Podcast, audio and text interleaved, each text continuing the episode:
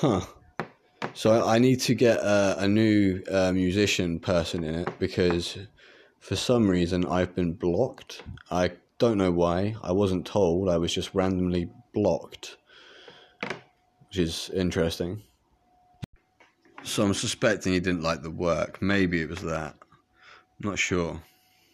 Hmm. So I have it wrong. It looks like the seller broke the rules or did something because his account's no longer uh, no longer there. You can you can usually click on the profile still. So I guess he broke the rules. What I mean by usually is that I looked up on um, on uh, on the forums and stuff, and apparently you can still click on their profiles normally. So yeah, I couldn't do that. So yeah, it looks like he uh, he must have broke a rule or something.